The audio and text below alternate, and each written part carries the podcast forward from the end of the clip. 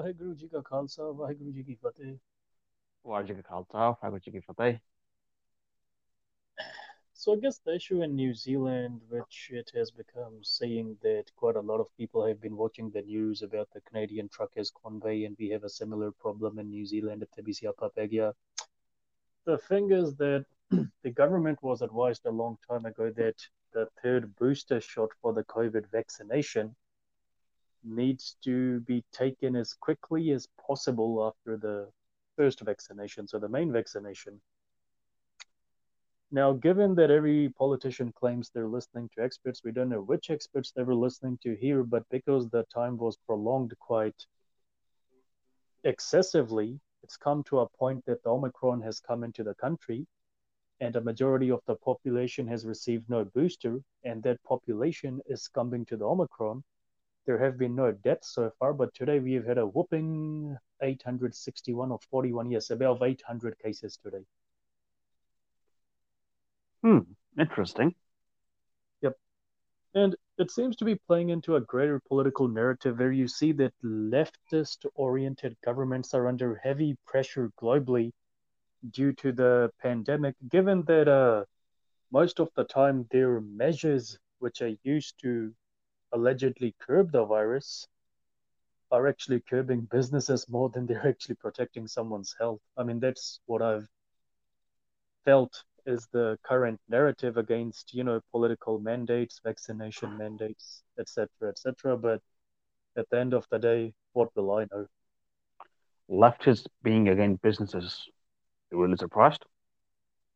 No not really surprised anyway now here's something for our leftist friends today if you think about it the guru granth sahib is a scripture which is quite dangerous and i'm not saying dangerous in the light as in the war on terror light, but dangerous in how it, you know, transforms a common individual, the Sikh, into a specter of righteousness. Now, I'm using this word, this term righteousness, very loosely, given the fact that it's different from culture to culture, faith to faith. I'm using it in more of the universal sense, as in righteousness.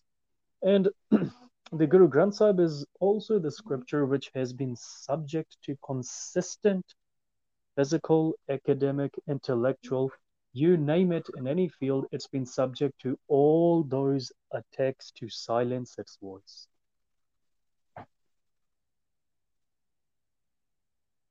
Yeah, agree. Fully agree. Fully agree. And what people have actually failed to notice is that even all this Babavadi and this uh, upgrade rhetoric of the text being, you know, oh, well, we will call it a text for now, of it being modernist. Like, you know, for example, you have the Babavadi Sampradas that you need to read it in a certain right. We are light, we need the Vedas to read it. And you have the upgrades who are saying we need to read it from the perspective of Western scientific atheism. You know, I feel this is wrong, so it must be wrong. All these are not in favor of reading the Guru Granth Sahib in light of Gurmat, but rather in light of another doctrine with which they are attached. So there's an agenda when these uh, individuals and institutes sit down and relate to us what they claim the text incorporates or what it says. Now, some of these shabads which were uh, read out to me by Dr. Balwant Singh Dhillon in the Guru Nanak episode, if you remember that one, I had never Yep. heard of those shabads before in my life. Hmm. And they were pretty powerful, penetrating, and potent shabads. Now, you know, this is where I'm going to take a page out of uh, General Jim Mattis' book. Uh, he was a Marine general. And, you know, the Marines are one of those few military services in the world where even their grunts have to read a certain amount of books every year if they want to retain their jobs. Well, they, And- they just eat, eat crayons, I think. Yep. And Mattis says that, you know, the physical form is a book, right? The Physical form is a book. Yeah, yeah. the now if someone comes into the Gurdwara and asks us, well, you know, how do you perform your religious service? What is it that you centralize your, you know, Sikh identity, your Sikh spiritual experience on, or you know, whatever you want to call it. And we will say that the centralization is on the Guru Granth Sahib. Now, what is the Guru Granth Sahib? So, when this individual, who's a non Sikh, obviously observes it, he's going to say it is a religious book of the Sikhs. Now, obviously, on online Sikh forums, we have all this little controversy brewing. You know, pretty disappointing to learn that some of them are disallowing, you know, debate on the Kesh, which are a hallmark of Sikh identity, because it might piss off some, you know, these woke Mona Sikhs who don't want to be, you know, fully Sikhs. They're not working towards the Sikh identity. I'm not saying all Mona, but the few who actually exploit the Sikh identity or that, you know, sentiment that we are going to be Sikhs one day, but people are judging us to hide their, you can say, inferior vices or inferiorities. Same goes for Amritdharis who don't stick to your head. Anyhow, leaving all that aside, when this debate comes up of a book, the way I see it is that the physical form is indeed a book. It's got a jacket, it's got pages, it's got ink.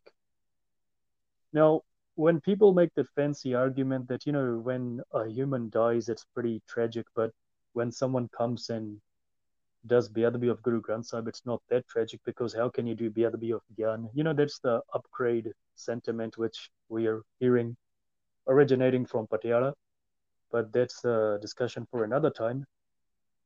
Interestingly enough, if the Gyan is untouched, then if someone kills a human, why are we saying that, you know, the human has died and, you know, going into these increasing frenzies and paroxysms of rage? Because really it's just a soul at the end of the day. The soul doesn't get physically hurt. If you can't touch the Gyan, I mean, how can you touch the soul? Well, the soul can't have a new vessel then.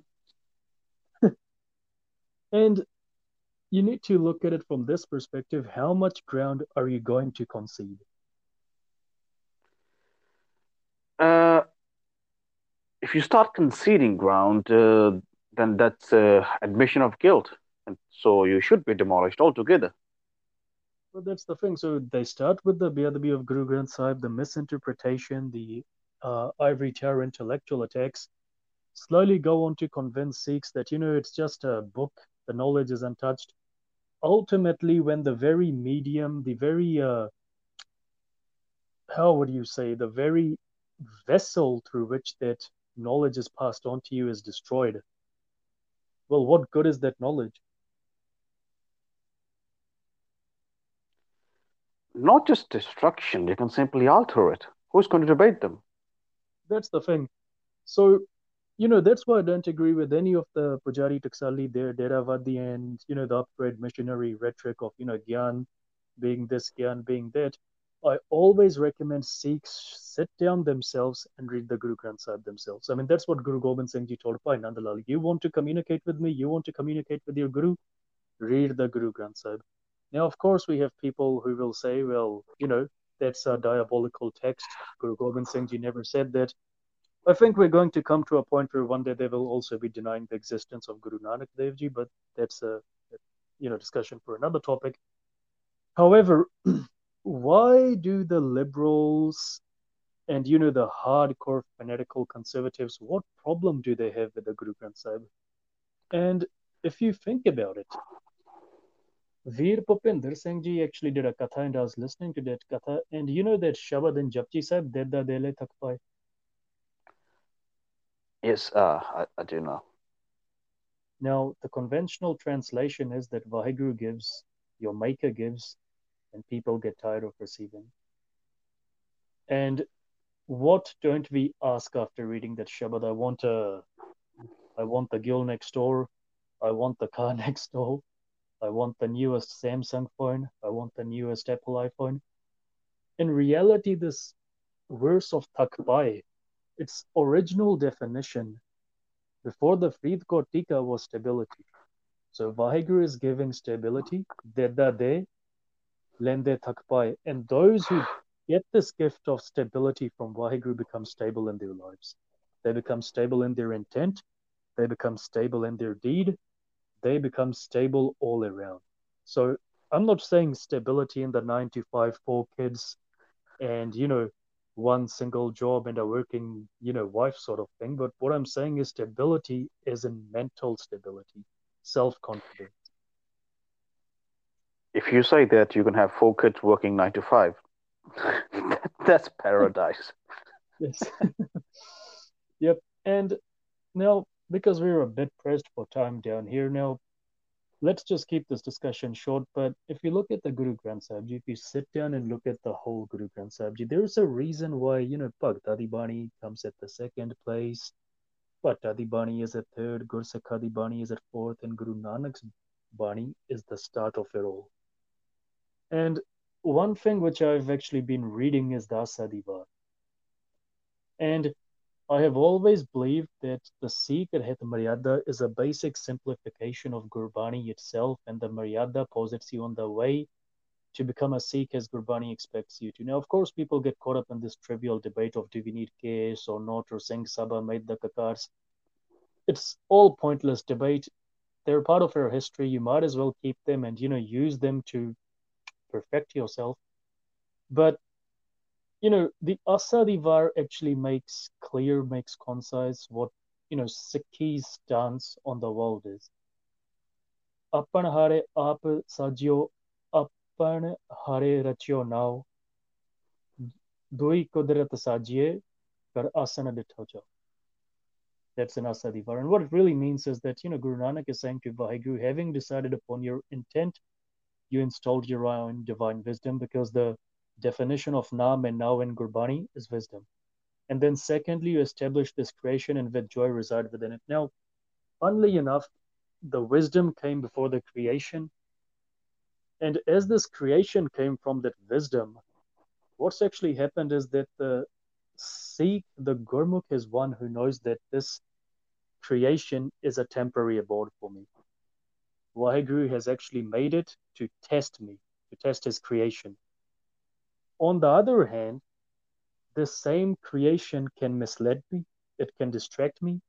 But if I have that, you know, ratio now, the divine wisdom, I can use this creation to almost write a new chapter in the history of humanity featuring me on the black canvas of my life. I can give my life a purpose. I can do something in this creation with the wisdom that you know this is a temporary place for me. I'm going to leave it to earn immortality. I need to do something here which makes me remembered in the future. And you can see where the incentive is leading up to here that you have to live life independently. Right? Yep that's basic yeah. Yeah now which pujari which reformist which political institute is going to tolerate a really independent person like that, who's independent in the fundamental sense of the term, who's truly independent? Uh, well, uh, the point you made earlier is like a left wing, right wing. Uh, I think it's the classical horseshoe theory, yeah? Yep. At the end of the day, both want to control you. Both yep. will claim that they know better than you what to do. And both both of them want want you to see the world through their lens. Yes. Or the lens that their ideology provides. And both both claim that they are doing whatever they're doing for your benefit. See, when Guru Nanak says asana ditochao, you know, Vaheguru is within the creation, the creation Vaheguru has made. I'm going to use he down here just to simplify matters, you know, rather than get into semantics. Vaheguru has made his creation. He is within that creation. He's watching all this unfolding with happiness. So, you know, he's he's pretty joyful. He's intrigued. But at the same time, he's made humankind even independent of himself. Our, the article about about autonomy that you posted, I think it properly links to it. Yes, yes. Vaheguru made us independent even of himself. You know, he gives us the wisdom, we need to use that wisdom. If your parent loves you, wouldn't that parent want to see you succeed without them? I mean, one of the core competencies which a Marine leader, which any effective military leader has had to show in the past. And this was something identified by Viscount Slim. Now, Slim was the field marshal who turned the British defeat in, you know, Asia into victory by kicking out the Japanese. And Slim, this is what Slim said. The true test of leadership is that can your subordinates perform without you being around them? Can they perform effectively in your absence? That's the true hallmark of leadership. Effective leadership is when you're gone, people after you can succeed without you having to micromanage them. And true, true, true. And all these virtues we're getting, we're gleaning them from the phenomenal world. You know, this kudrat, doi kudrat. It can be our friend, it can be our foe. Depends on how we treat it and what we want from it. And if you think about it, all these natural tendencies, all these things we're emulating from nature, you have to comprehend that this is also the nature of Waheguru himself, that he wants people to be independent. Now, hmm. those two Shabads we discussed first, you know, two dangerous Shabads for the religious orthodoxy and political honchos. And here's another Shabad down here. Now, apne hatti apne aap hi kaaj savariye. Mind you, these are from Asa di So this last Shabad, which I just quoted, means resolve your own affairs with your own hands. Yep. Now, obviously, the Socialist Brigade, the Sikh Socialist Brigade, will argue, well, you know, we have to help people, we have to do this, we have to do that. You know, socialism only looks good on paper. Anyhow, Guru Angad at the time put some Shabads in Asa as well. So he's actually corroborating what Baba Nanak is saying. He's evincing it and he's asking us questions and offering us advice as well. So he's simplifying what Guru Nanak is saying. And Guru Angad is commenting, Ek nahi dat apas te jo paiye, Nanak sa karmat sahib duthe jo mile. And, you know, health beyond a certain point becomes an embarrassment. And that's when we claim it's a gift. So Guru Angad is asking, that is not a gift which we ask or beg for. The true miracle is receiving that which the Maker bestows on us in grace. Now, if you give something to someone who doesn't deserve it, and not in the sense that they have forfeited their chances with you, but you know, you go and give someone something randomly, that's a gift. If they ask for it, what happens then? Is that still a gift? Hmm. Nope. Right. So if we were to say, you know, discuss help as a gift, well, there's no honor in that. That's a great point. Uh, I never thought about it that way. And if you look at another Shabad, this is on Ang 469. Dharmi dharam kare gavai mange mukh dwar. You know, people cry righteousness and they want to become righteous, but they forfeit all shred of their righteousness in, you know, their search for their salvation. So if I was to offer you an example, a poor man comes to your house, knocks on the door, we give him food.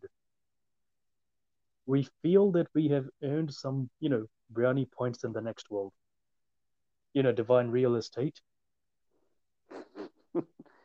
yeah, with uh, some t- tasty orange fruits.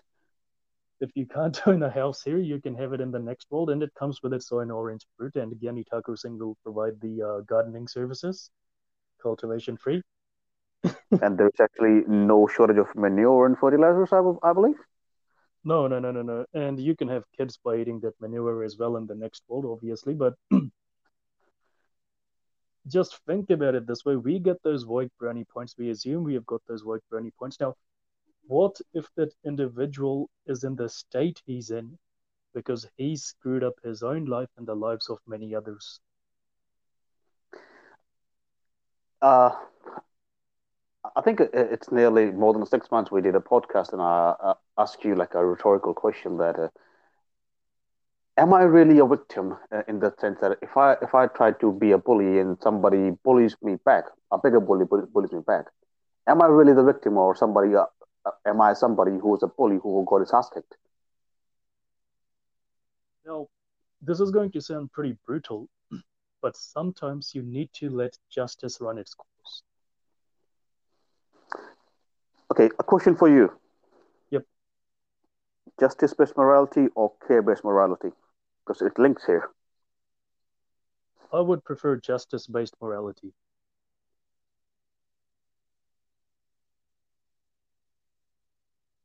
If you have if you have that one, let's say if you think that way, then you're more likely to see the other person as a, let's say a sovereign person who is capable of handling his or his or her own life. See, the thing is that the more you help people, you know, if people need help, give them a hand up. But if you start giving them handouts, because that's what help passes for nowadays, you're essentially rendering them a victim and you're essentially rendering yourself a victim. Well, if you start rewarding victimhood, will the victimhood decrease or increase? It will increase. I mean, again, Guru Angad, not, not, not yep. increase. Yep. It will explode. it will explode. Now, here's another relevant Shabad of Guru Angad, uh, Ang 474 again. एक नहीं आसकी दूजे लागे जाए नानक आसक कडिए सद ही रहे समाए you know what sort of love is that which renders you dependent on someone else?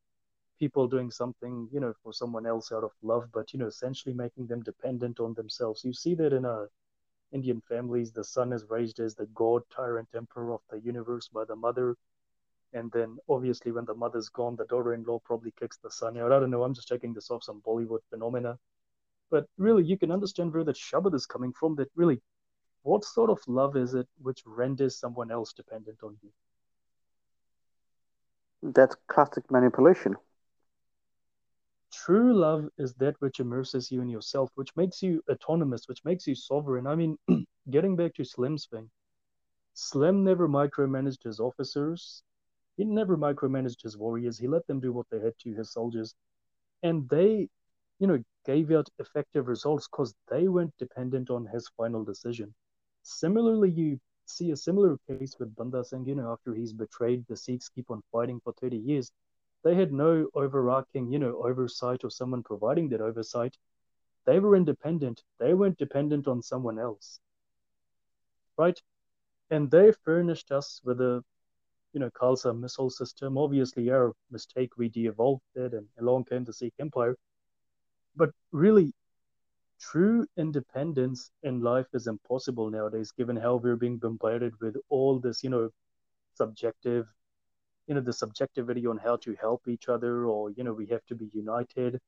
And Sikhs have been rendered cannon fodder by all this discourse on you know helping others to the point that you know we can't even save your Sikhs and not Muslims because some Sikhs some woke you know loony Sikhs feel that it means we are throwing another community under the bus and that community has been uh, being very much followed for the past 20 centuries? Exactly. And you know all this all these shabads if you read them out in their correct light i'm sure many of these sikhs are going to convert out of the faith.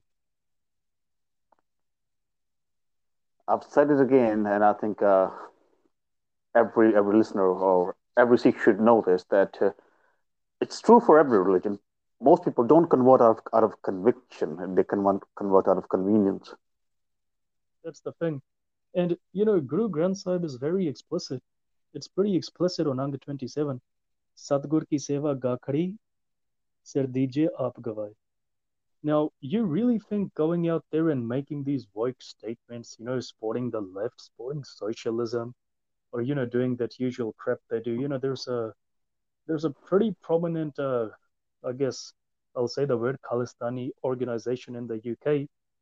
One of their associates, one of their representatives, was on Twitter claiming that if you don't support Palestine, you aren't a real Sikh.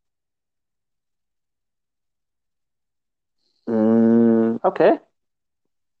Now, do you really think that's the Gakhari Seva Sadhguru is talking about?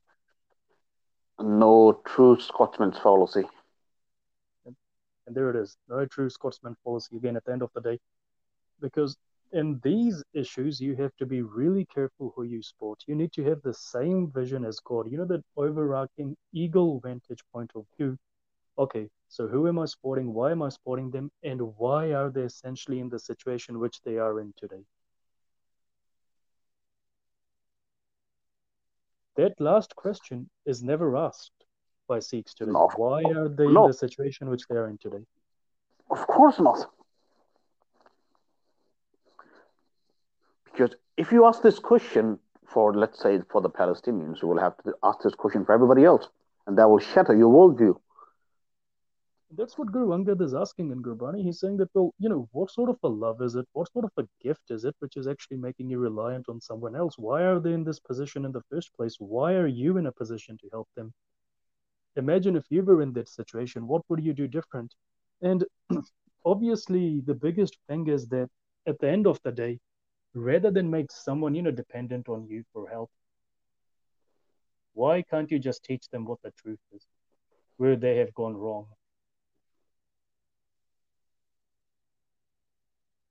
Two words pop into my mind Which one? host and parasite. Host and parasite. See, there's a Shabad on Angad 1237. These are only few of the dangerous Shabads in Gurbani. Napi je data kite pane, kite pone.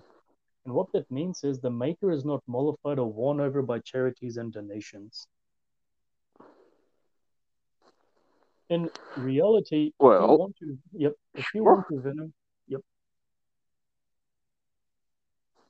I mean, people donate because they wanted to, well, they want to have a better life, or they want to get some kirpa, or they want to, you know, a, a positive outlet. Yep. But yeah, I'll, I like to have a, my mansion in, in paradise with endless rivers of honey and milk and every pleasure you can imagine. see, currently there's this wave which has started that we need to study Sikh history in light of common sense and logic. And we will touch that one soon enough, help that's also impossible. But the thing is that you need to interrogate your sources, even if it's something like Santokh Singh Suraj Prakash, which doesn't really have much historical value beyond a few tall tales he's related. You still need to interrogate as to why these tall tales were related and why this text is accepted as being, you know, primus inter pares among Sikh uh, traditionalists. Anyhow, if you look at Sikh history, you can obviously sift the fake from the truth, from the fact. You only need to spend time doing that, but you can't dismiss things you don't agree with in the name of common sense or logic. And the point being ultimately is that do you really think Guru Gobind Singh Ji went around all of the Shivalik hills helping people fighting their battles, or did he arm them for the future? Well, uh, well, well. Man, what can I say? I don't think he was a bleeding heart liberal. No, definitely not. No. Now, if you want to look at the perfect embodiment of Gurbani, if you look at Guru Gobind Singh Ji, right? Apne hati, apne aap hi sawariye. And when Guru Yep. Maharaj said because, you know, to me, this verse has a very militant connotation. And Guru Nanak is almost, you know, grabbing you by the shirt and saying, hey, hey, wake up. Apne hati, apne hi kaaj sawariye. Why are you reliant on someone else? is that what you mean? Police of uh, the the classic Republican saying, "Pull yourself up by your bootstraps." You know, a long time ago, me and uh, one of a few others had this conversation regarding, you know, villages in Punjab who have people based overseas need to, you know, get those people to start sending money back so the village uh, hierarchy can improve the village. One of the guys pointed out to me, well, hey, wait a second, you're saying citizens should be doing what the state should be doing. And I told him, well, if you want to wait for the state, you can. People have been waiting for what, almost 80 years now. You can wait for the next 180 years and the state still won't move. you know, to keep on claiming it's a democracy, it's a democratic state, it's this, it's that, it's all rubbish at the end of the day.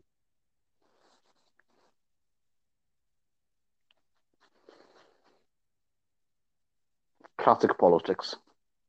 Classic politics.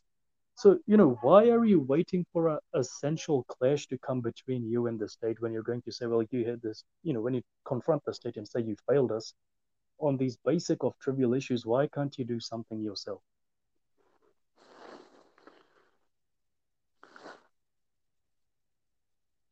Why, Uh, wait, why, why wait for the script? Why wait for the clash? Can you substitute state for God and the other way around? The thing is, creation has a purpose, life has a purpose. So you pray to God for the opportunity or you pray for the wisdom. And then obviously, once you're showing the way, you go and do what the way is. Uh, uh, at my university, I have a, you know, one of those loud atheists. Yes.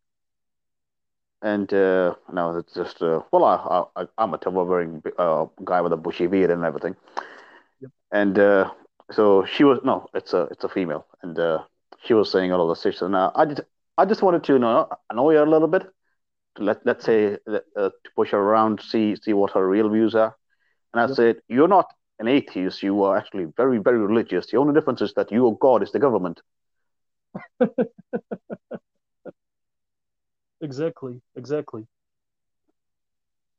And even even today, uh, I think an hour ago, she was sending me messages on, on WhatsApp, linking articles and all this stuff. Because I just committed a thought crime, yeah. That's the thing. You have committed a thought crime. And I think we all need to, you know, try forecasting the future here. Do you really think a future Sikh state would be essentially socialist? Langar for everybody at your doorstep. You don't even need to work. Mm. And this attitude needs to change. And overall, this is why a whole host of liberals and uh, you can say left oriented persons and, you know, people with a political uh, vendetta as well. That's why they're always after the Guru Granth Sahib because the Guru Granth Sahib is setting people free. Now, of course, that's enough Shabads quoted for the day. We can keep on going and going, things still won't end. But the main issue is that when you read Gurbani, you need to read it from a statesman's perspective, from someone who's in power. You need to read it from that perspective to realize its true importance, its true worth, its true merit.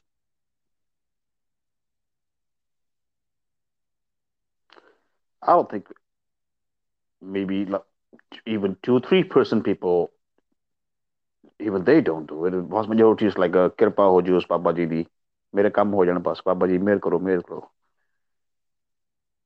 see we're in this race for praying and begging for the trivial. We have actually lost the gem we have been given by the guru.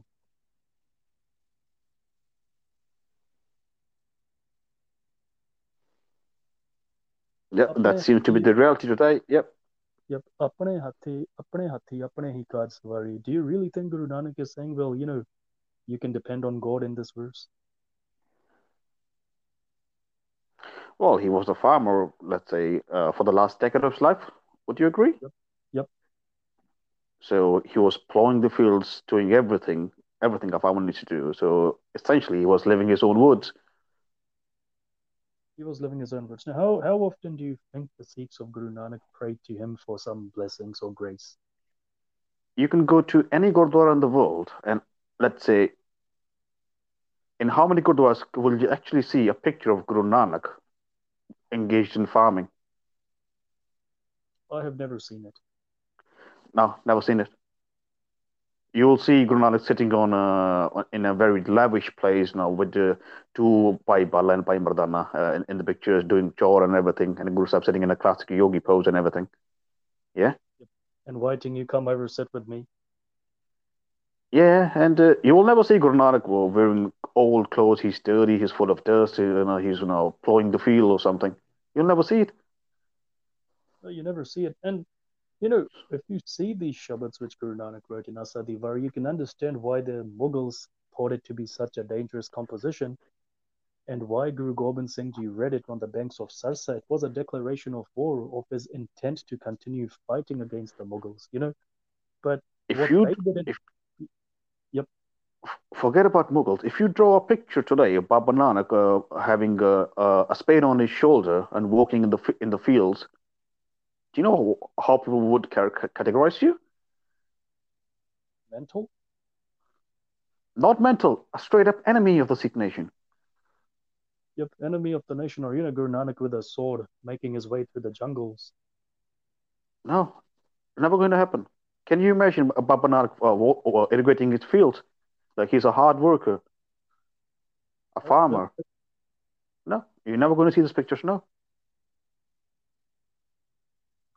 The biggest tragedy I can, is. I, I, I can easily imagine Baba Nanak having a rough hand, a rough face.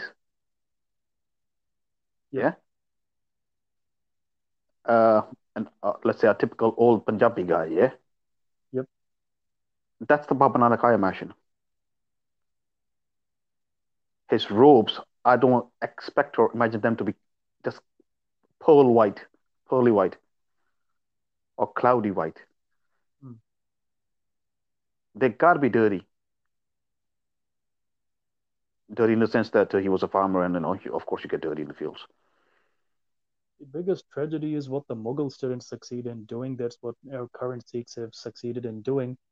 They have stopped reading Asa di Var and understanding it and even living it. If you don't read it, you don't understand it, how can you live it?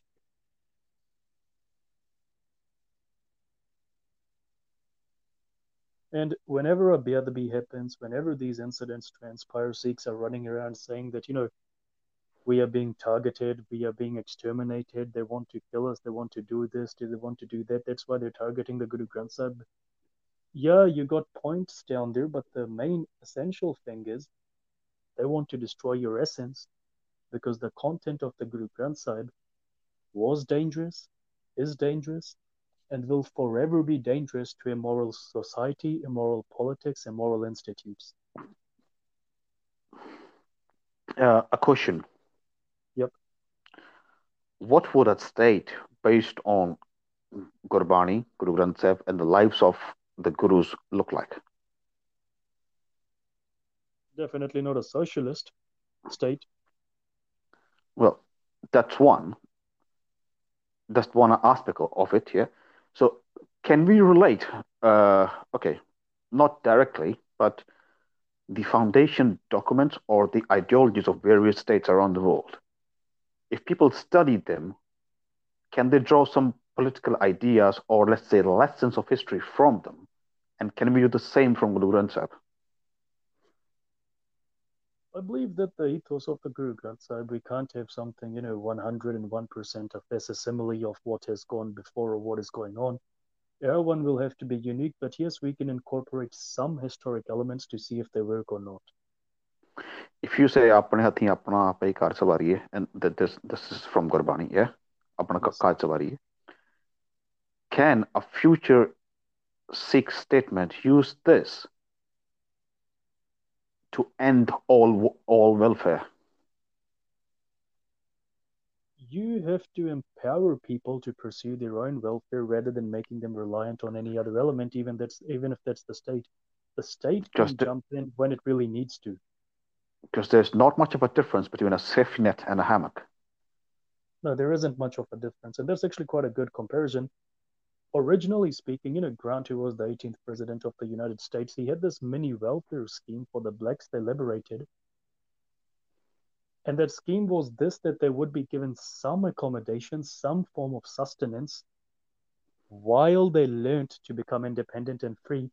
And within two years of their liberation, the number of Negroes in the South who were educated jumped tenfold.